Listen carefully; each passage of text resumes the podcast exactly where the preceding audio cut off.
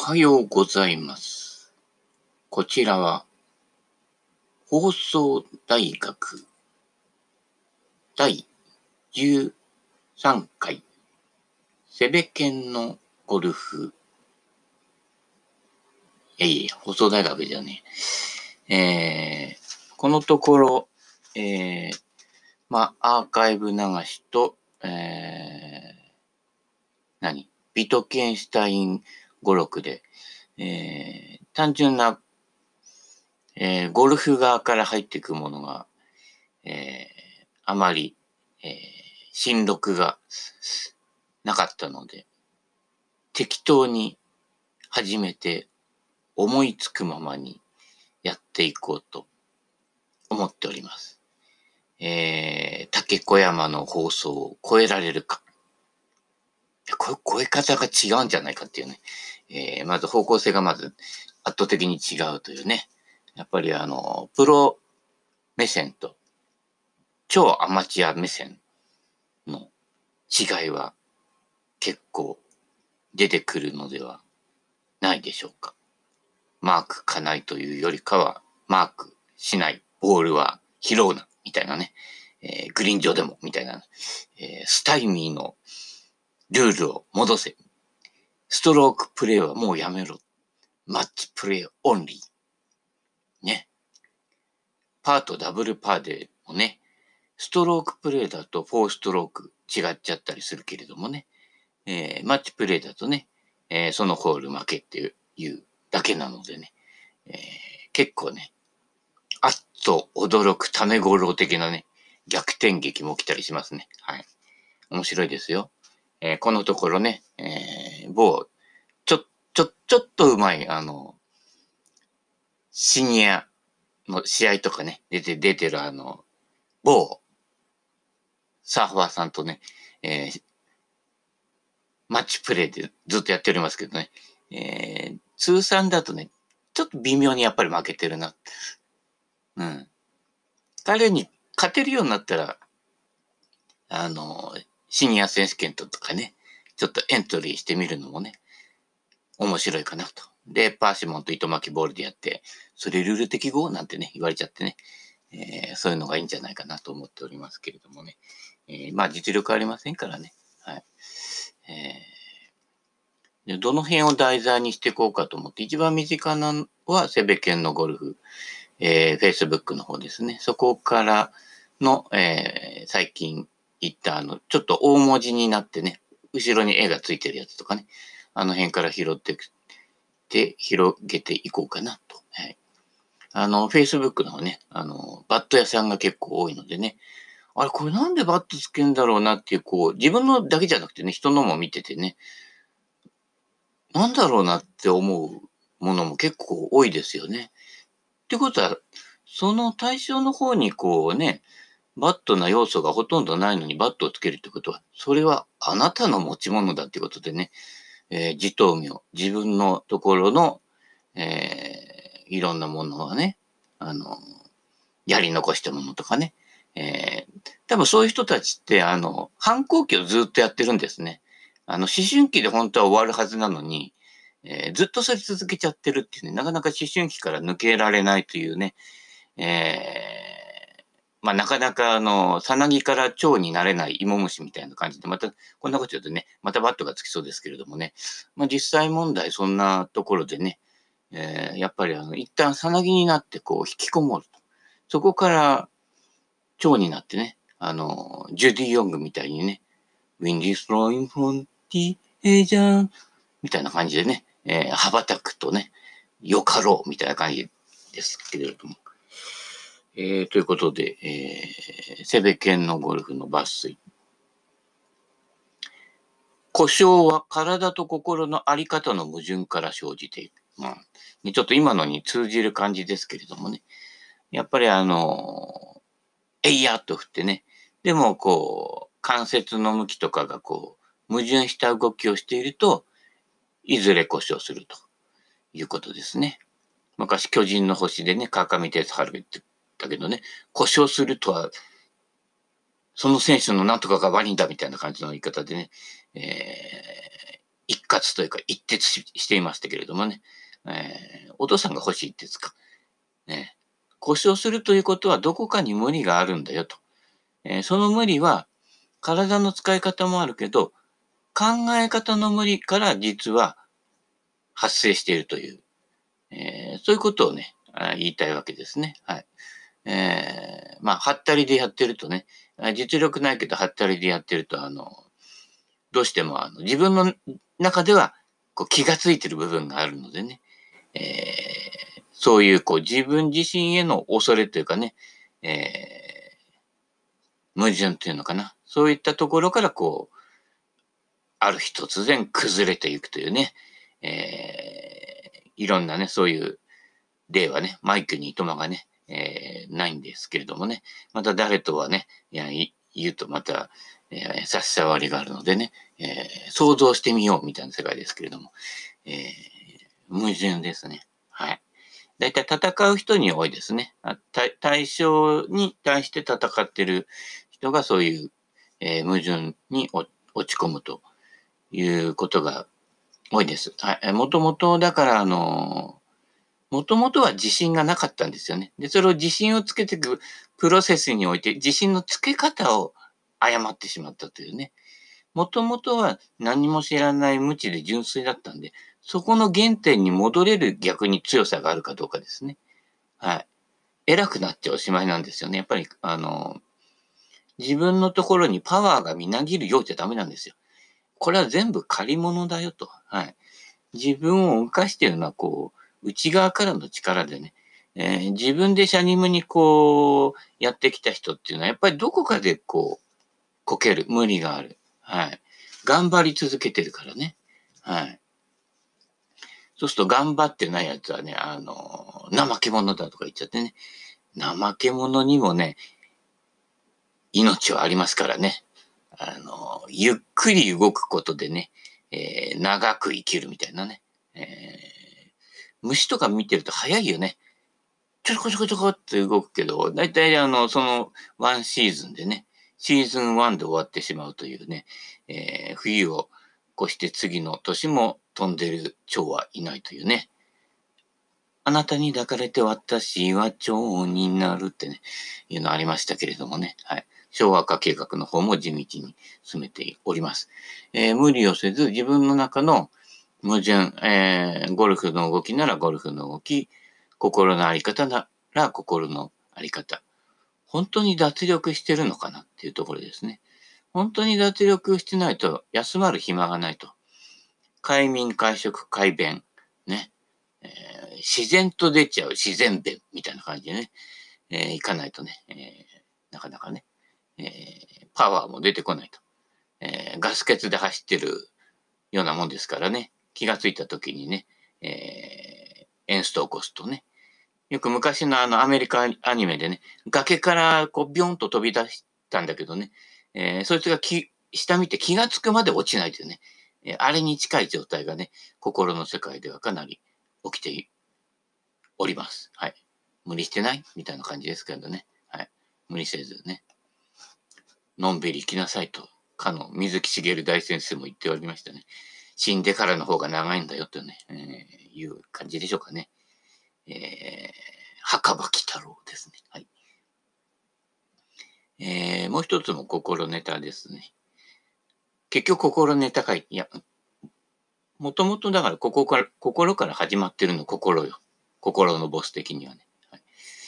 問題を解決しようとして大問題に発展させていることが多い競馬場。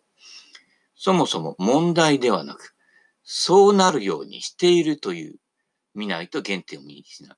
つまり、ゴルフで言うと、あれ？左向いてるよ？左曲がったんじゃなくてって、右向いてるよと。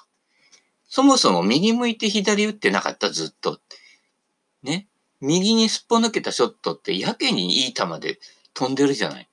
ね？OB の彼方だけど、みたいなね。えー、そういうことですよね。ということは、もともとの向きが違うと。問題ではなかったんですと。綺麗に振り抜けてるわけだ。ね。右に飛んだけど、振り抜いてる方は目標方向に振り抜いてる。ということは、飛んでいく方向より振り抜いていく方向が左ということで、元来自然な動きにかなっていると。そのベクトルを右に向いてる方を目標方向に設定して、振り抜く方は左って持ってくれば、それで、がっちり、がっちりマンデーですよね。はい。ぴったり合うわけですよね。もともとのそのベクトルの勘違いという、ただそれだけですね。だから問題じゃないと。右に飛ぶから、で、最後に右に切れながら一回、あ、スライスでアウトサイドインだ。いや、ものすごいインサイドから打ってますよ。大抵の人は。はい。内側に引き込みすぎる人が多いので、うん、こ、ここのね、水は俺の田んぼの水だみたいな感じで自分のとこに引き込んじゃうわけですけれどもね。もう引き込んだら巻き込んだらね、今度自分が窮屈になっちゃうわけですけどね。ひょいひょいと体の前で、えー、ばけると。えー、お相撲さんがね、手刀切るような感じでね、スパスパッとね、えー、振った方が、えー、腕もクラブも振れると。ね、クラブが振れなきゃクラブヘッドも振れないということですね。はい。ということで、えー、ベクトルが違っているだけで、えー、全然問題ではないと。それを問題と捉えることで、えー、ドツボにはまっていくというね、えー、なっていくわけですね。えー、右左だけの問題じゃなくてね、そもそも多くの人は横、横、横に振りすぎると。えー、さらに下から上に振りすぎると。下から上に振ると意外とね、ドローボールとか打てたりするんで、うまくなってるような気がするけど、しゃくってるので、えー、ダフリトップ多いですね。特にダフリが多くなると。えー、いうことでね、やっぱ上から下なんですね。クラブヘッドが上から下に落ちてくる、えー、パワーっていうのが一番楽で、クラブヘッドが加速する。振り子を見ればわかりますね。ヒュン、ヒュン、ヒュンと振ってね、えー、下の最下点のところで一番加速していくわけですけれども、ね、脱力してて振り子になっているので、上から下に来るベクトルで加速してるわけですね。下に来て横に動いているから、横に振り子が加速してるかと思ったら大間違いで、あれはまっすぐ下に働いてる重力で動いてると。その力を利用しない手はなかっぺよということですね。えー、その辺がさっきの話じゃないけど、無理がない、えー、動き。ゴルフは物理です。ね。マークカナイさんも言ってますけれどもね。えー、そういったところをね、気がついていくと、より、え、脱力して楽に、え、同じ距離を半分の力で届く。そういうような流れを見出すというね。え脱アスリートがね、え鍛えなきゃ飛ばないってことは、スイング自体には無理があって押しているというね、いうことになりますのでね。はい。なりますは、板橋区だっけ？まあいいや。それは置いといて、えー、ちょこちょこちょこっと行きまして、えー、次は技術的ネタが入ってまいりますね。えー、ロフトの少ないクラブの転がしショットからゴルフに入った方が、クラブとボールと自分との関係が分かって、流行り物の理論に流されないで済むということですね。ロフトの多いクラブだと、例えばスライス回転、フック回転してても、ほぼほぼ上に上がる度合いが高いので、どっちに曲がってるかよくわからないわけです。はい。ところが、ね、昔の3番アイアンとかで打つと、えミスはちゃんとミスになる。大抵の人は、まあ、シャンクっぽく出て右に飛んでっちゃうっていうことが多い。まあ、そういった場合は、えー、押しが入ってるとね。でしかも、あの、さっきハンドファーストに打ってなんて言われるから、でも、そのファンド、ハンドファーストがえー、左手の小指側が先に行ってるハンドファーストなんで、フェースが開いて入ってくるハンドファーストになって、ね、先端が閉じてないわけです。クラブヘッドの先端がね。クラブヘッドの先端が閉じるっていうことは、ね、下からしゃくるような動きだと必ず開いちゃって、シャンカーさんになるわけですね。クラブヘッドがスイング中開くという動きは一切ありません。開いたのを閉じてるから、ね、閉じすぎたり開か、そのまま行っちゃったりして、してるんで、えー、フェースローテーションなしっていうのは、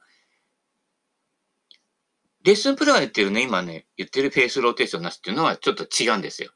あれだとね、シャットになりすぎちゃってるのね。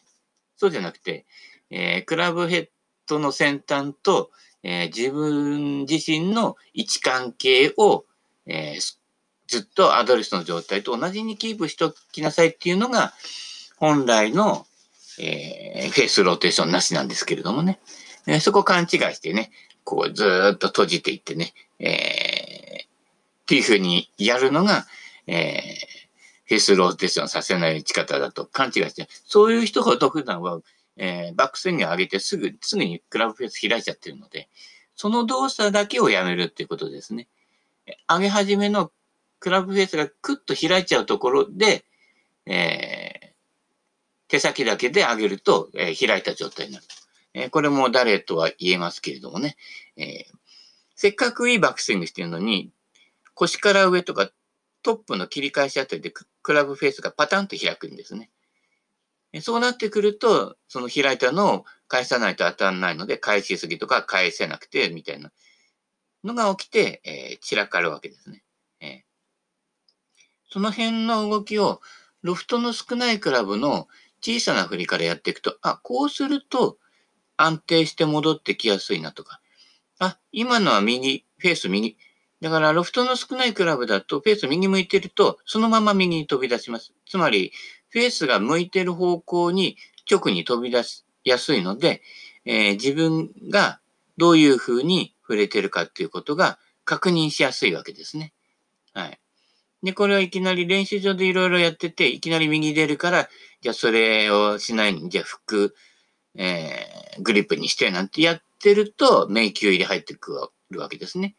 フックグリップっていうのは、左手がを、えー、甲を上にするように握るので、要は小指の方が先に突き出た動きになるわけですね。打っていく方向に対してね。そうするともうその状態って左肘が上がった状態と同じことをやってるわけですので、もうシャンクの打ち方を練習してるようなものになっちゃうんで、逆ですね。はい。右へ出たらスクエアグリップにしろって。ね。そうしないと、クラブ、クラブが、クラブフェースがえー、まあ今流の言葉で言うと旋回していかないと。えー、まあ実際は自分の体の向きに対してずっとスクエアを保ってるんですけれども、旗から見たクラブのフェースの展開の動きと自分から見たクラブの動きの展開をごちゃ混ぜにしてる。ここもみんなが迷うところで、このごちゃ混ぜがなくなると、ああ、そういうことかっていうえー、合点していただけましたでしょうか？合点、合点、合点みたいなね。一人だけバッテンみたいなね。バッテン荒川が混ざ混ざってたりしてね。えー、そういうことなのでね。えー、その辺を、外側から見た見え方と自分から見た見え方は違うと。動かし方も違うと。その辺がレッスンプロの方もごちゃ混ぜにして言ってるので、だから生徒が迷うと。いうことですね。自分から見ると、ほとんど何も動かさないで、えー、スイングが終わるということになっております。はい。外側から見ると、いろいろターンしたり旋回したり、だから、えー、なんとかだっていうね。で、そこでまた言葉数が増えてきちゃってビトケンしてんじゃんだけど、そもそもの言葉の意味付けが違うんだよっていうところに気がついてない。ということで、ゴルフをやるなら哲学書も読めということにつながってくるわけですね。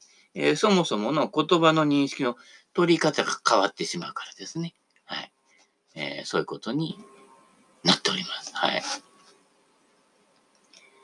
えー、これは実際にラウンドした時ね、前の組ね、おっちゃんが、ちょっと小太りのおっちゃんがいてね、小太りでもねえかな。結構大太りなんですけれども、太ってる割にはクラブを巧みに扱ってってね。で、太ってる割には腕がよく触れてるわけですよ。で、腕の振る道をね、邪魔するわけですよ、お腹がね。もうお腹を巧みに、こうね、振り子のように使って、その間を腕がすり抜けるような道を作ってるわけです。あ、上手だなと。で、バックスイングはね、クッて表に上がるんですよ。あれね、は、お腹が邪魔して、内側に引けないのね。まっすぐ引けないので、外側に上がっちゃうんだけど、そこからダウンスイングはお腹を先送りして、ね、あの、誰かが言ってるように右向いて振れじゃなくて、お腹を先送りして、腕の抜く抜け道を作ってスパッと、えー、上から下にこう、レベルターンって言うんですか、えー、横文字で言うとね。レベルターンに低くクラブヘッドが出てて、スイッとフィニッシュまで抜けてるので、デブチンなんだけど、すごく上手に振ってましたね。えだから見てくれはね、外側に上げて、えっこらしょってお腹が動いて、フォローに抜けるんでね、かっこいいかっていうと、まあ今時の若いプロみたいなかっこよさはみじんもないんですけれども、クラブヘッドの抜け方がうまいので、ショット力があるということですね。で、そのおっちゃんほとんどね、週2、3回はゴルフ場来てんじゃないかな。ということで、小技もうまいということで、結構、あの、アマチュアの競技ゴルフだと結構上位の方に来れるというね。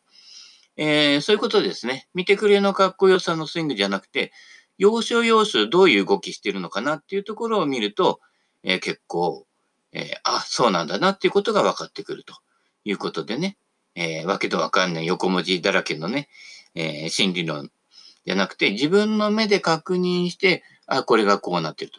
それをこの心理論に当てはめてやると、自分で考えてない、自分で感じてないっていうことになりますので、えー、そこは自分で感じ取って、あだからこう、クラブヘッド走ってるんだなっていうのは、自分のね、感覚で、えー、理解すると。そうして理解したものじゃないと、自分の中で生きてこないというね。えー、教科書、要はね、数学の公式に当てはめて問題解けたっていう、要そそれだけですよね。あググってこのね、うまくいったパターンのね、えー、ググったやつでやってクックパッドで料理してるようなもんですよね。自分で開発するよっていうね。あくまでもヒントで、あ、こういう風にやるのもあるんだ。じゃあ自分はこうやってみようっていうね。あの、料理にしても創意工夫がね、えー、大事だし、その方が楽しいですよね。あの、結果がうまくいけばうまくいったじゃなくて、そのプロセスを楽しみなさいっていう。遊びがないとね。で、結果的にスコアいいからうまくいったっていうのって、自分で考えないでできても面白くないわけですよね。だったら、紆余曲折ね、えー、迷い道くねくねの末に、あ、こうなんだって最後に分かると、全部がこう、あの時のあれはこうだったのか、全部がまとまってくるというね、えー、そういうことです。はい。えー、じゃあ、その次は。メンタルに強いも弱くもなくて、自分にとっての自然体を見出すことで、元来のものが生きてくる。で、さっきのデブチンのおっちゃんと一緒ですよね。えー、見た感じなんかぎこちねなスイングだなと思いながらも、その人にとって一番自然体で触れる振り方を見出している。これは最強ですね。はい。で、メンタルも強いと思っている人はやっぱり弱いんですよ。はったりが多いからですね。はい。目力強いとかね。それ頑張ってる証拠ですからね。こいつ生きてんのか死んでんのかよくわかんねえみたいなね。えー、はぐれ、はぐれ雲みたいなね。えー、ちぎれ雲みたいなね。えー、綿菓子のあの飛んでっちゃった端っこみたいな感じで生きてる人の方が意外といろんな状況にも、えー、強いという。えー、もともとこう委ねるとかね、任せる力が強いので、自分で頑張ってると、その自分のね、腰の骨が折れると全部が破壊、破壊されてしまうというね、えー、いうことになりますのでね、心が折れない方法っていうのもそういうことですよ。要は、心が折れるっていうことは、辛抱があるから折れるわけですよね。どんな強い辛抱でも、辛抱の限界があるので折れるわけですね。ってことは、心が折れないためには、最初から棒を折っておけばいいわけですよ。心の中になんか引っかかるような棒は作らないということですね。えー、固形物質はね、折れるわけですね。そうじゃなくて、固形物質じゃなくて、液体。ね。あの、スーパースリーに出てくる、あの、すぐ水になっちゃうやつね。えー、水に流そうぜみたいなのがいるでしょえー、あっちの方が強いと。いろんなものに自由に変化できるというね、えー、自在ね。で、もっと言っちゃえば液体から気体になってね、えー、期待しないでね、みたいな感じですけれどもね、えー、期待されないというのは一番メンタルにとっては強いことですからね。はい。期待になってね、自由気ままにね、私は死んでいませんみたいなね、お墓の前で泣かないでくださいみたいな感じでね、固形物からね、あの、自由に動ける存在にいったら、これは最強ですからね。もう生きてるうちから自由自在っていうね。だメンタルに、そうすると強いとか弱いとかそういう物差し自体がなくなると。強い弱い言ってるうちは弱いということですね。ということでメンタルを鍛えようなんて言って、ね、メンタルトレーナーもいるけれども、それは弱いと。まだ辛抱があると。辛抱が辛抱してるようじゃダメ。辛抱が足りないとか言ってるけど、辛抱があるようだと必ず折れると。100%折れると。えー、勝ち負けで言ったら100%負けなのでね、えー、辛抱なくしてね、えー、楽に生きてください。はい。ということで、えー、結局はメンタルで、えー、締めることになりますけれども、今日はこの辺でおしまい。アディオス、アミーゴ。